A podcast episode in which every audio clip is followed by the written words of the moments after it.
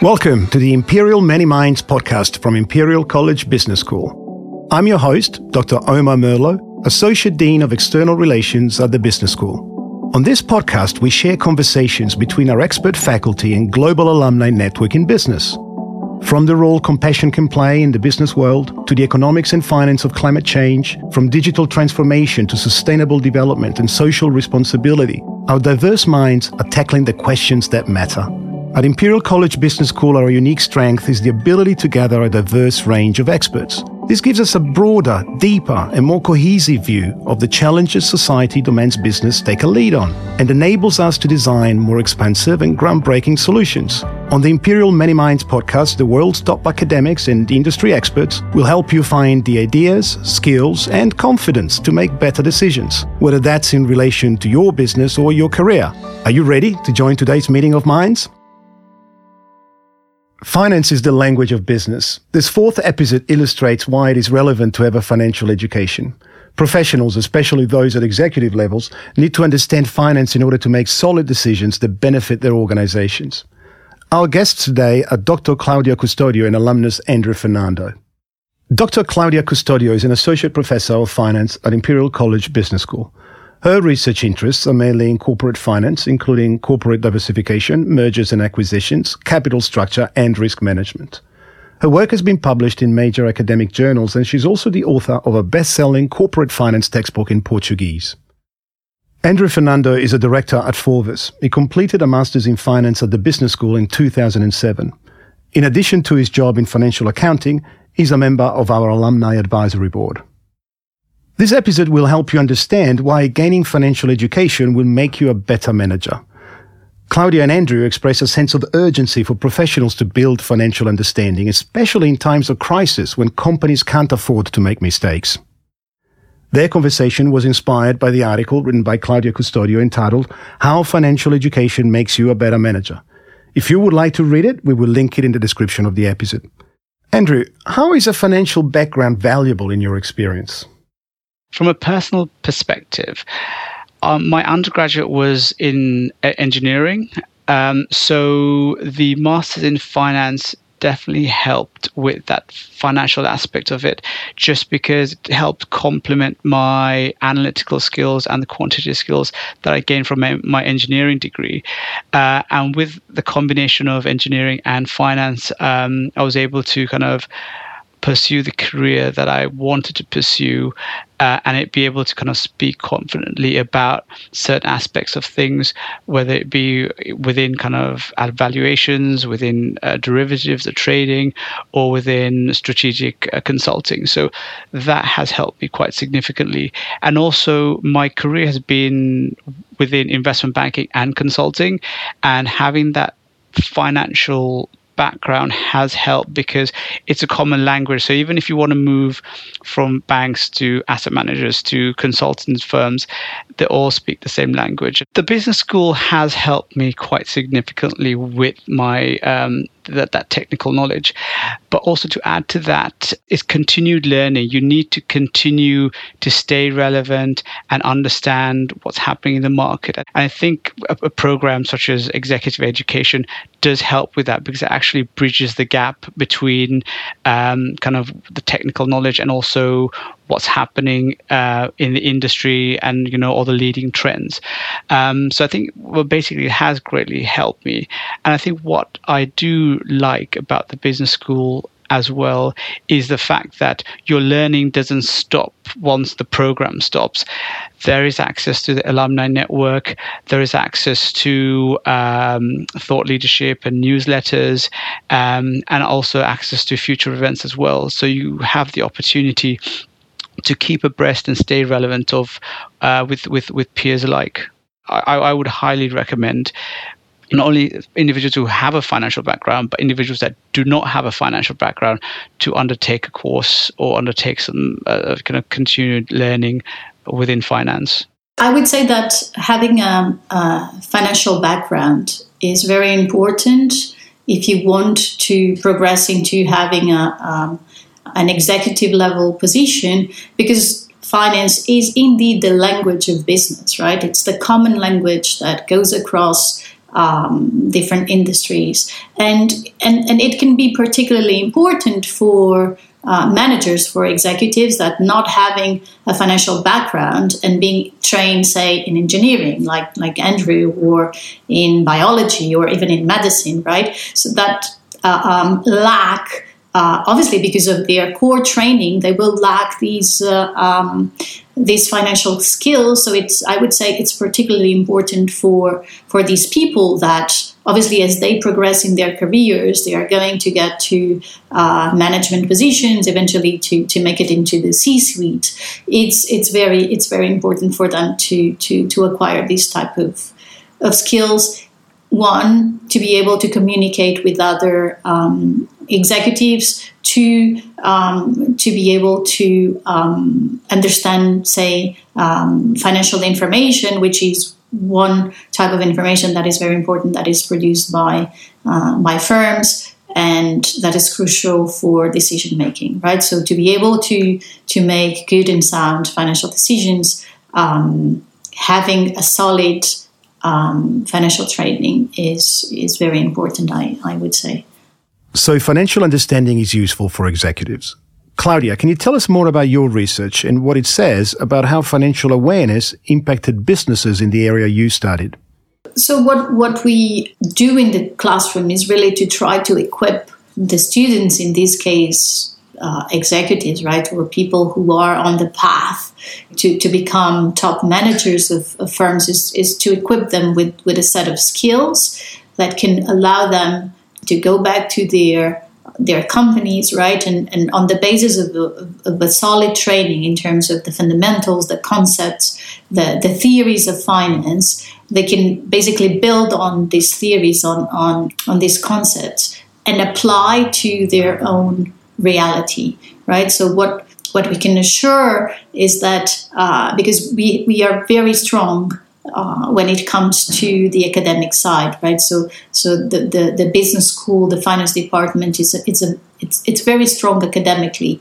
So, uh, for sure, we can equip the, the students with with all of the knowledge, right? With all of this strong uh, theoretical background, but always we try to make sure that we bring this knowledge and we, we build on this um, theoretical foundation to apply to real life cases, right? So real life scenarios, and uh, because obviously when our students then go to uh, to their own companies, right? So they will be facing many different realities, right? So many different circumstances, but we are confident that with the, the, the set of tools that we provide them, they will be able to then go back to the foundations, go back to the basics, to the concepts, and and apply this to to their own reality. During our research project in Mozambique, we were able to follow a group of around 90 companies for a few years, trying to understand what type of uh, financial practices they were changing after attending our our course. And one of the key uh, financial policies that these managers change was net working capital. And I found it fascinating because uh, managing working capital it's usually not one of the main topics, right? So, say you open a, a finance textbook it's not going to be the first or the second chapter, right? So I would even say that maybe this is something that some managers tend to neglect so they mostly care about bigger decisions, right? So acquisitions, the valuation of a new project, right? So uh, should I expand? Should I not expand, right? So these are big decisions that obviously managers need to get right, right? But that tend to get a lot of attention. So this is not necessarily the case for working capital decisions, right? So for let's call them um, short-term investment decisions but this this was actually something that we saw managers changing after attending our course. Why are these important, right? So, why is it important to manage working capital? So, this can be particularly important for firms that, for instance, face uh, liquidity constraints. Uh, so, managing working capital in a more efficient way can um, have a positive impact on liquidity, which can be again particularly important in context where it's difficult to get external financing. So Mozambique was certainly um, a good example. So I was actually there teaching the some of these managers. It was fascinating. I also I have to say I also learned quite a bit because again it, it's just a different context, right? And and very often something that that could happen was that I was teaching a concept, right, or I was teaching uh, something and and say, oh, this is something that potentially you can consider doing, and the response would be, well, in Mozambique, not necessarily things work in that way, right? So you need to to take into account this, this, and that. So that that that, that I, I thought was fascinating as well, right? So the fact that sometimes um, sort of the recipes we have and that we are confident to work in certain contexts, uh, not necessarily uh, work um, everywhere, right? So, so, so this this was fascinating as well. So, so Claudia, just looking at it like globally from like US, EMEA, Asia, Africa, do you think financial techniques used across those regions are significantly different uh, for for executives? That's a super interesting uh, question, Andrew. That, that was actually our very starting point in this project. So th- there is a, a, survey run for the US where um, academics were asking uh, managers of companies which type of techniques they they use. And basically, what we did was we replicated this for for Mozambique, and we found some differences. For instance, the the the, the most used technique to value projects in Mozambique is uh, the payback period. Okay, so basically, the payback period is a metric that tells you how quickly you can get your money back from your initial investment. So, in the US, for instance, you, you tend to use more of NPV, net present value, uh, the internal rate of return, that are alternative metrics. You're, you, you might be tempted to say, well, payback period is actually a quite naive type of, of metric to evaluate projects. Actually, that's what we tend to teach in the classroom that this is sort of a more of a naive approach and say calculating a rate of return is something slightly more sophisticated. Having said that, we need to bear in mind that in countries where we do have a lot of political instability, right, so quite a lot of uncertainty, it might be important to know how quickly you get your money back, right? So from your investment. So what we learned as well was that not necessarily they were just using the payback period, but they were using it in combination with other techniques as well. Especially, guess what? The ones that already had some financial uh, background. So what we found was that the ones with a financial background they would tend to combine these different metrics to have a say a broader view of the prospects of their investment while the ones that didn't have a financial training they were mostly relying on the most naive ones. Again something that can be particularly important in mozambique right, such as the, the payback period, but they were lacking the more sophisticated metrics, right? So, say, calculating rates of return, doing some sort of sensitivity analysis or scenario analysis, trying to understand uh, what might be the implications if, if something uh, different from, from what it's expected uh, happens. Uh, so, the short answer to your question is yes, so we do find that in different places of the world, different techniques are being used.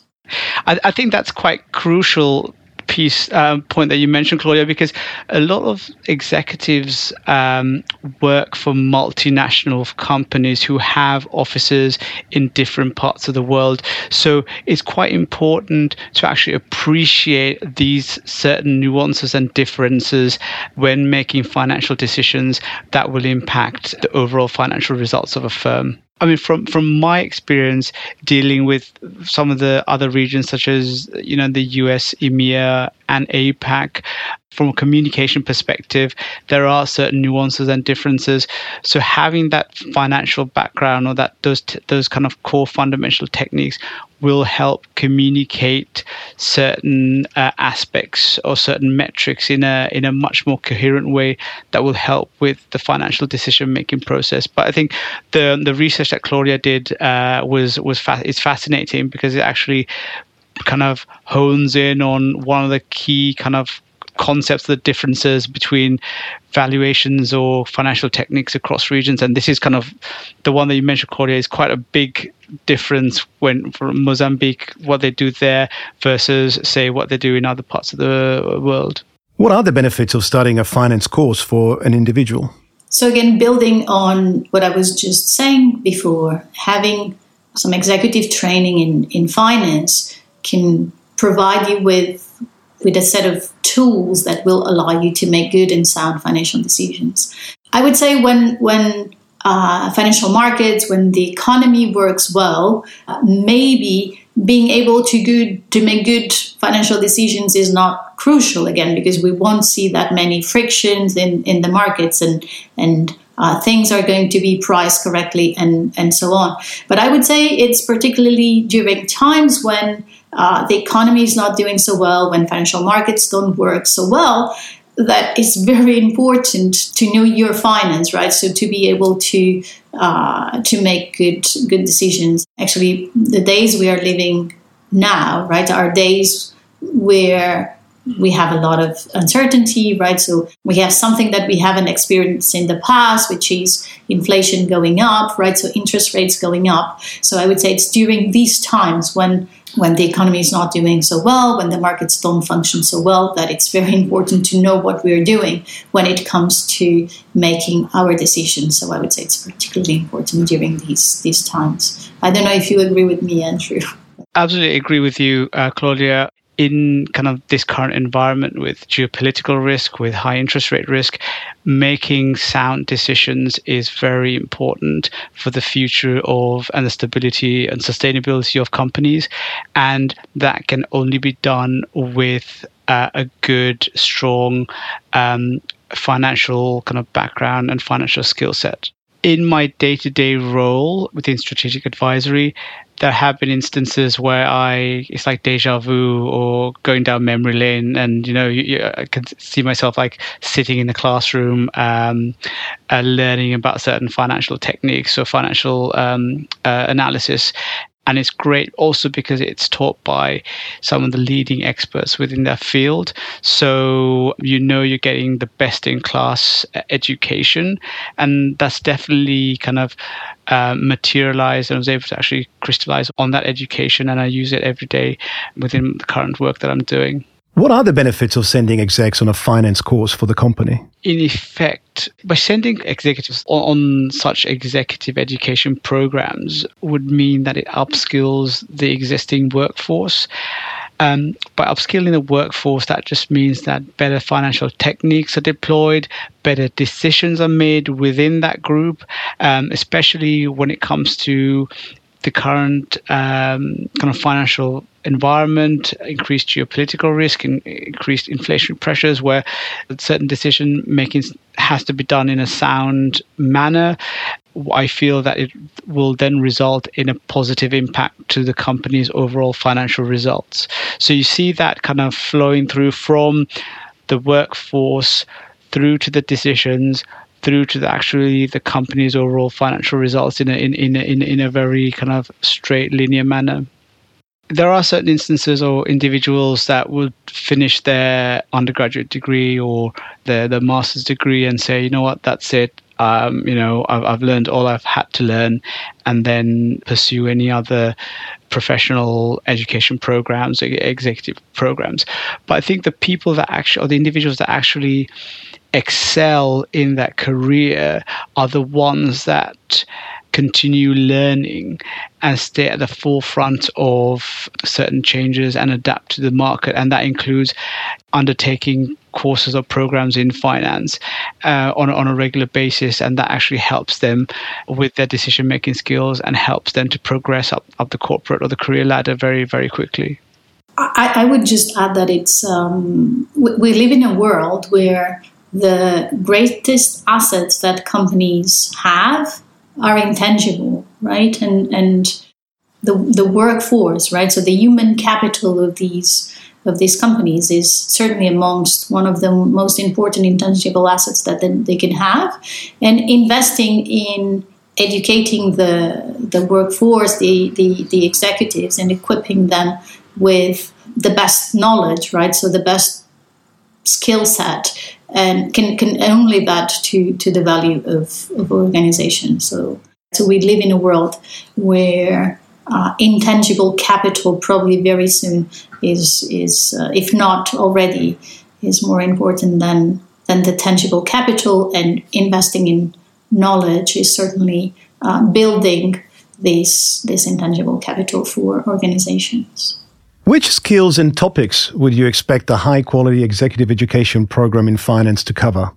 Well, when we talk about a core course in in corporate finance, right, we will be talking about learning valuation techniques, right? So understanding uh, what are the best projects to take, understanding what is the opportunity cost of these projects, right? So should I invest or not? That's probably one of the most uh, important decisions that any uh, executive has has to make. Uh, following this one comes the financing decision, right? So once an investment decision is um, is made, right, comes the question: How am I going to finance this project, right? So um, should I take on some debt to finance it, right, or should I mostly finance my project with with equity? So that would be the the second one. Third, questions related to risk management, right? So both on the operational side, but also on the financing side. Short term investment decisions, as I mentioned previously, right? So these are important as, as well. So I would say these are the the, the, the, the, core ones, right? So once we build on these core decisions, right, on these core techniques on how to make these decisions properly, I would say there is a whole set of of topics that one can can cover, such as say the, the market for corporate acquisitions, right? So mergers and acquisitions is something that is that is quite popular. Or what are the recent advances in financial technology right? So all of these new fintech companies that, that are being created what what are these about? What are the consequences of having these these these companies? Or how do banks work, right? And, and all of the topics of financial intermediation. How does financial intermediation work? Or more specific issues in, in, in, in asset pricing, right? So, how do we price different assets, different financial securities? What are the techniques, the, the, the um, that, that can be used and what are the most recent models to evaluate asset prices and, and, and be able to price them correctly right? So th- there is there is a whole set of, of tools of skills that can be acquired in financial courses. I would say from uh, the ones more centered in the corporation where we mostly take the view of a financial manager of a ceo right? And, and mostly make uh, or, or try to mimic decisions that are taken at the corporate level, but also other uh, courses that take a broader perspective, right? So, more of a financial markets perspective, financial intermediation, and try to understand how then different agents operate in these broader contexts. And then things that are more applied, such as, as I mentioned before, mergers and acquisitions, the market for corporate control, or learning how to price specific financial assets, some of which can be quite complex, right? And and that basically ask for for uh, more complex models, right? And, and state of the art models to to price them just just to add to that, I think what I enjoy about uh, or liked about the courses at the business school is the fact that it combines that theoretical knowledge, Claudia, that you mentioned, with uh, practical case studies, which is very, very kind of crucial. And also to the point that you, you mentioned, it also highlights all the leading trends. So it shows you kind of, you know, the, the fintechs and all the, the, the leading t- trends out there. I think combining all those three, so theoretical knowledge, practical case studies, and leading trends, definitely kind of equips individuals to um, to make those fun, those sound financial decisions and also to progress in their career very, very quickly quickly. Executive education programs are taught all over the world. Why should senior level executives choose Imperial College Business School? Imperial College Business School, as you know, is one of the leading business schools. And by completing an executive program uh, from such an institute, it will definitely help those individuals with their career progression. Also, um, programs such as these um, are attended by like-minded individuals from all over the world. So it's a great way to actually network with uh, peers within those industries. Um, and finally um, with executive education program especially the one at Imperial College Business School, learning and networking doesn't stop when the program finishes. Individuals will have access to alumni networks and also access to future events and uh, relevant newsletters, which is a great way to continue building their network and keep up to date on the latest and the leading trends uh, out there.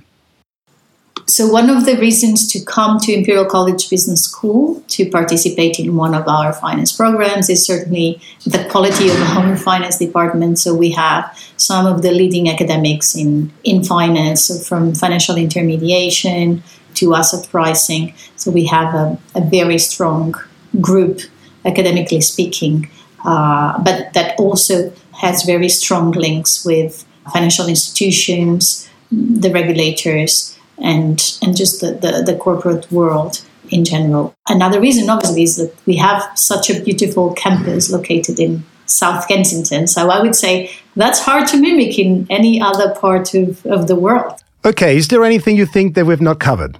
At Imperial College Business School, and I would say this is also the, the broader goals of the college, we we want to tackle the world challenges of, of our times, right? So, so for instance, for instance, the current climate crisis is one of the challenges that we are working really hard to contribute to towards um, a solution. And certainly, we we are uh, doing this as well in the finance department. So we do have uh, a lot of our academics working in climate finance related uh, topics, uh, both from the corporate side, but also from a financial intermediation perspective, trying to understand the financial dimension of this big challenge that is the, the current climate crisis.